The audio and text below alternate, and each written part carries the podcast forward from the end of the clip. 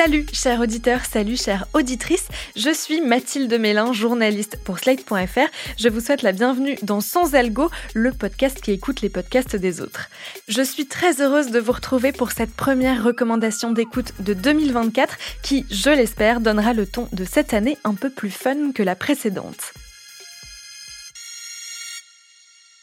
Aujourd'hui, j'ai envie de vous recommander quelque chose de drôle et divertissant, un podcast d'interview un peu décalé, incarné par David Castello-Lopes, un journaliste / humoriste que vous connaissez peut-être pour ses chroniques à la radio, ses vidéos YouTube ou pour ses chansons très drôles.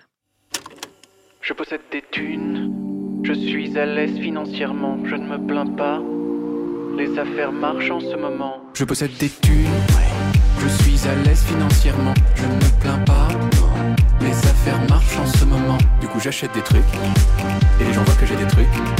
Ils se disent putain il a des trucs, ah moi aussi je voudrais des trucs. Et du coup je suis content, tu vois.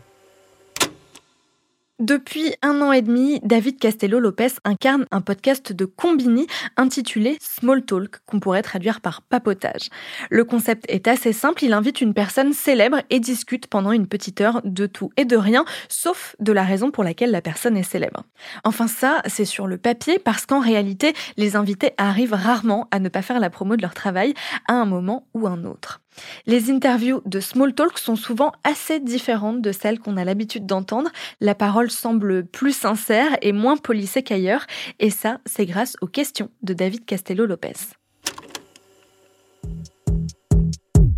Qu'est-ce que tu penses de ton propre visage? Qu'est-ce que tu penses du bois? T'as déjà bidé très fort? Est-ce que t'as un cœur complètement pur? Tu fais les drogues? Est-ce que t'avais des amoureux en primaire? Si tu devais sauver un seul raccourci clavier, ce serait lequel?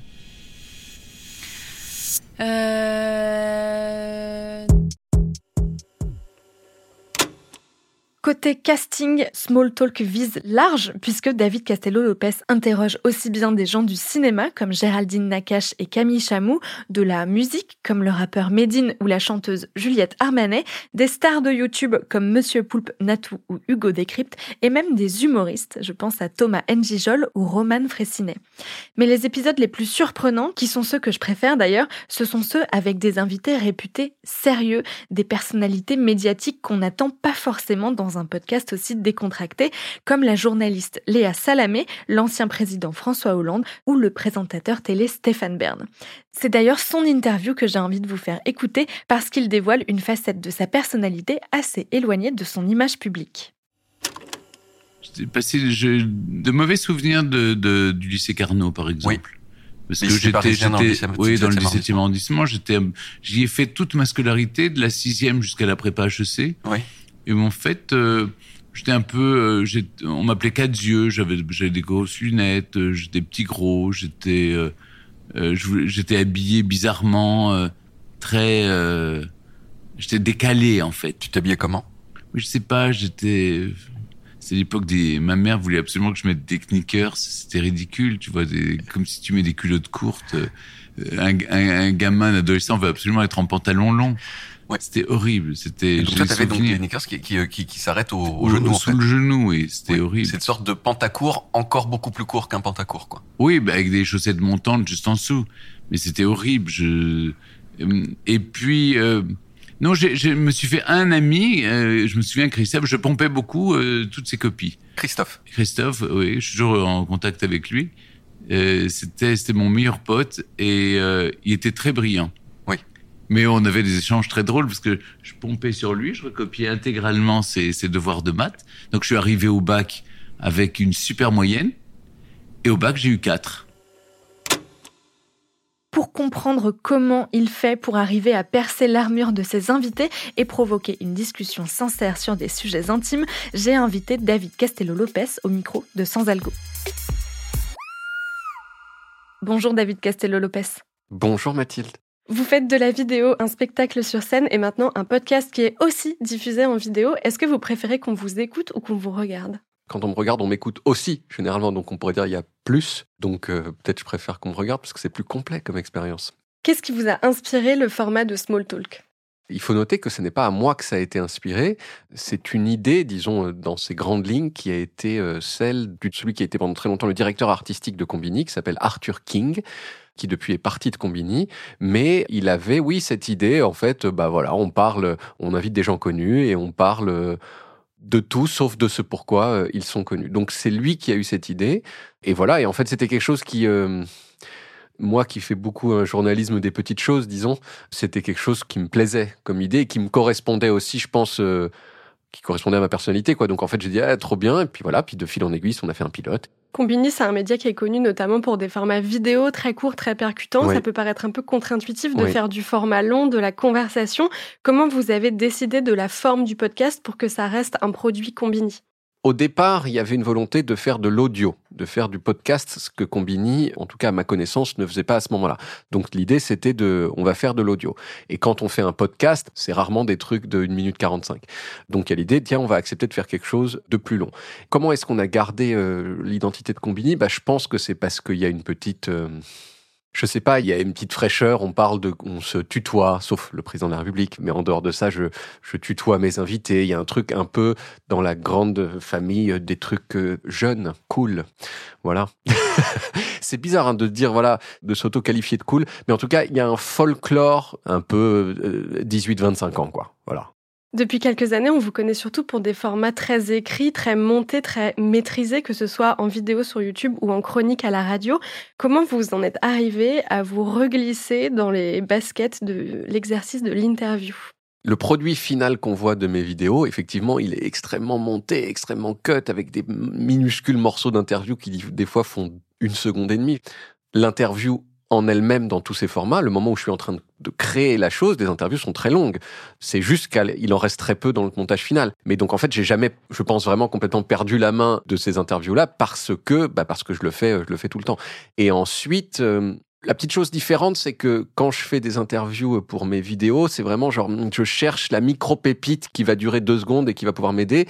Là, non. Là, c'est dans la longueur, donc le droit à ce que ce soit ennuyeux est inexistant, quoi. C'est-à-dire, il faut que ce soit bien, du début à la fin. Je pense qu'on parle d'intimité, en fait, quand même beaucoup, avec des gens dont on connaît pas énormément l'intimité. Et du coup, ça crée un petit truc qui porte l'intérêt, même si les questions peuvent paraître anecdotiques et banales, quoi. Est-ce que vous préférez interviewer les autres ou être interviewé ? C'est 2 plaisirs très très différents quand même. J'aime bien être interviewé. Généralement, en fait, c'est des moments où il y a quelqu'un d'autre qui s'intéresse à vous et c'est toujours sympa. Et en plus, ça donne la possibilité de parler de ce qu'on fait et aussi de clarifier ce pourquoi on fait les choses nous-mêmes, en fait. C'est comme ça que je le vois dans les interviews. C'est-à-dire, tiens, il me pose une question, c'est une bonne question. Et donc, on apprend à se connaître soi-même aussi en étant interviewé. Le plaisir d'interviewer, c'est toujours c'est un peu moins du plaisir pur parce que c'est quand même du travail. Et il y a une attente et il y a une petite pression et il faut que ce soit bien absolument. Et la pression, je la trouve plus grande que quand on est interviewé, où là, bon, bah voilà, je vais dire ce que j'ai à dire. Donc, plus de plaisir à être interviewé qu'à d'interviewer. Au début de chaque épisode de Small Talk, vous résumez vous-même le principe du podcast. On va l'écouter dans l'épisode où vous recevez Panayotis Pascot. Le truc, c'est qu'on parle de tout, sauf de ce pourquoi la personne, elle est connue. Ok. Okay. Le problème, c'est qu'on va pas parler de porno. Voilà. Okay, d'accord. Je comprends.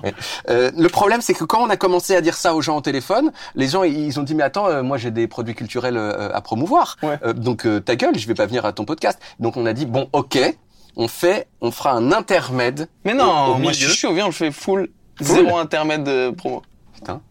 Voilà, c'est ça. Je suis sur patate. On parle pas du tout du fait que j'ai 2 dates à l'Olympia, le 23 et le 24 octobre. Voilà, comme ça, c'est fait. Ok.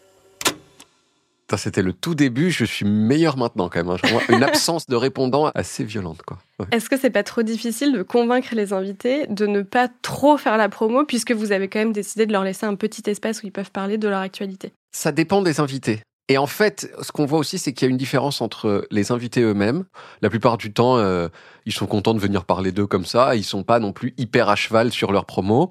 Une différence donc entre eux et leur attaché de presse qui, bah, du coup, leur travail, c'est la promotion, non pas de la personne en tant que telle, mais de quelque chose qu'elle a à vendre. Et donc, souvent, les attachés de presse, ils sont assez à cheval sur le fait qu'on va faire de la promo. Et ensuite, comment les convaincre ? c'est de plus en plus facile.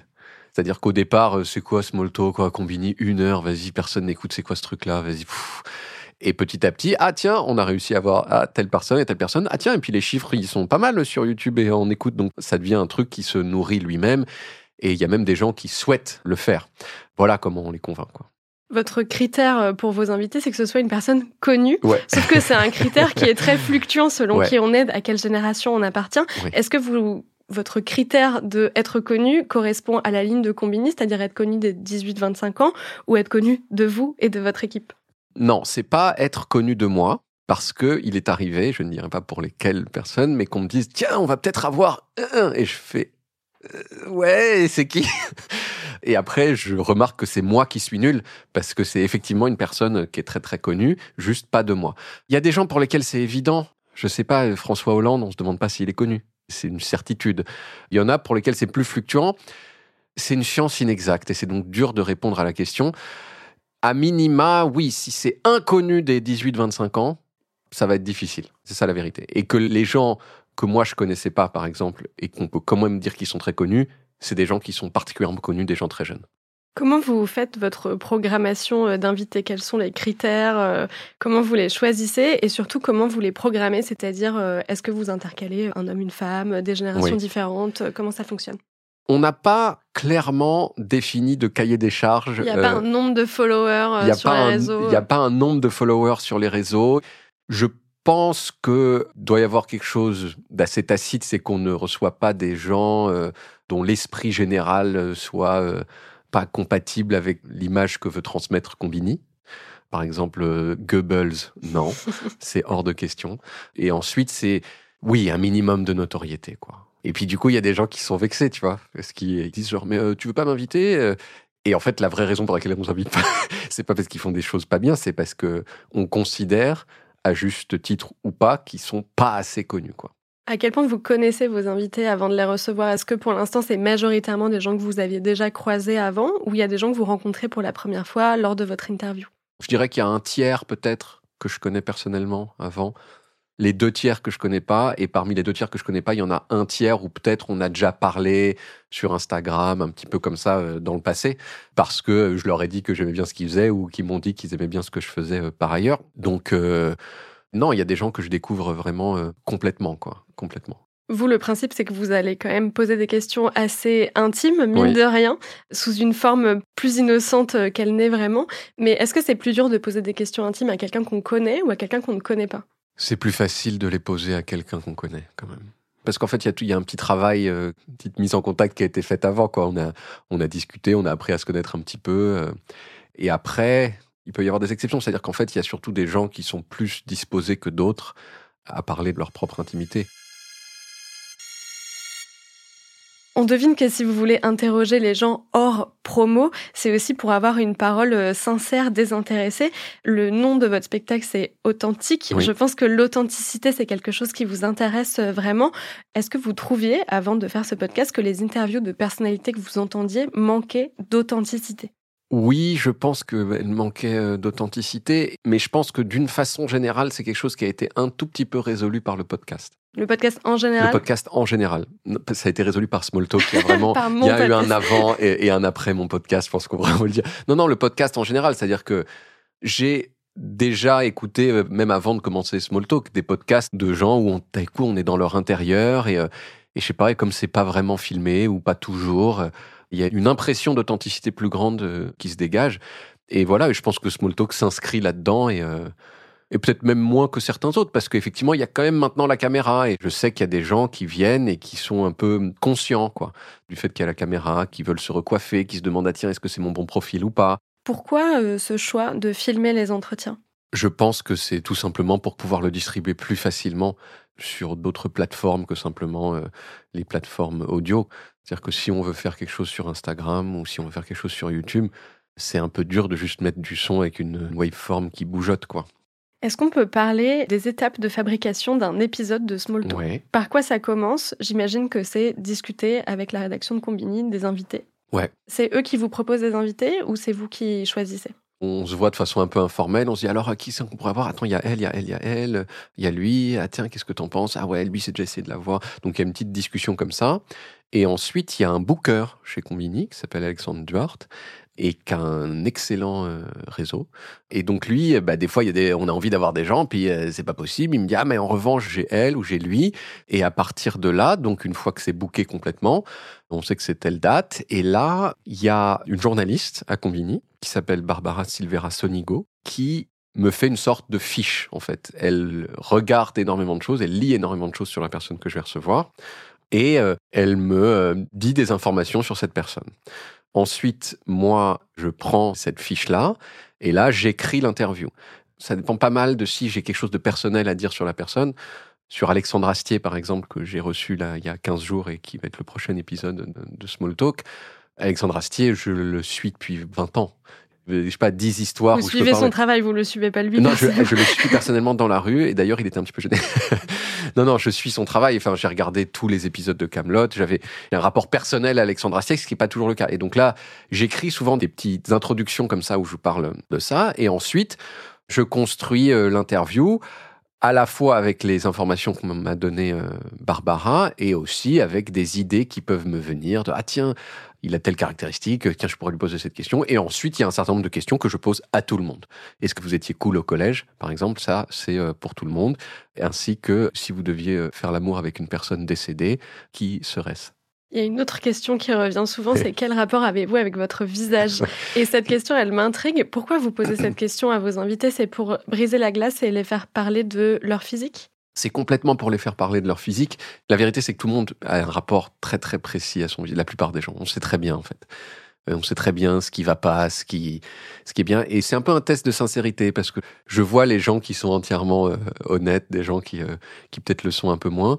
Et non, c'est une question que je trouve assez intime, originale et assez universelle en fait. Tout le monde a un visage, tout le monde a un avis sur son visage. Combien de temps durent vos interviews? Elles durent pas beaucoup plus de temps que ce que vous voyez à la fin.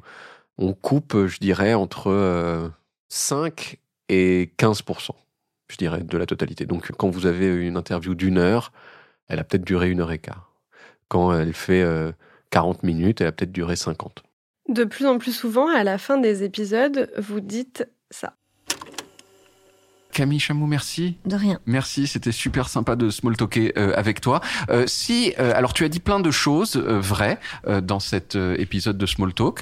Et donc, il y a quelque chose que les gens peuvent faire. Vous pouvez aller sur la fiche Wikipédia de Camille Chamoux, comme d'habitude, comme je vous le demande à chaque fois, et vous prenez les informations que Camille Chamoux a dites sur elle-même, et vous mettez ce podcast en source. Et la vérité de l'existence et le savoir universel augmente grâce à Small Talk. Ouais, merci Camille. J'aime beaucoup. Merci à vous. Alors, je le faisais systématiquement au début et c'est plutôt que maintenant je le fais un peu moins. On m'a tapé sur les doigts, il y a je sais pas qui, un contributeur Wikipédia qui m'a dit c'est pas une bonne chose de faire ça.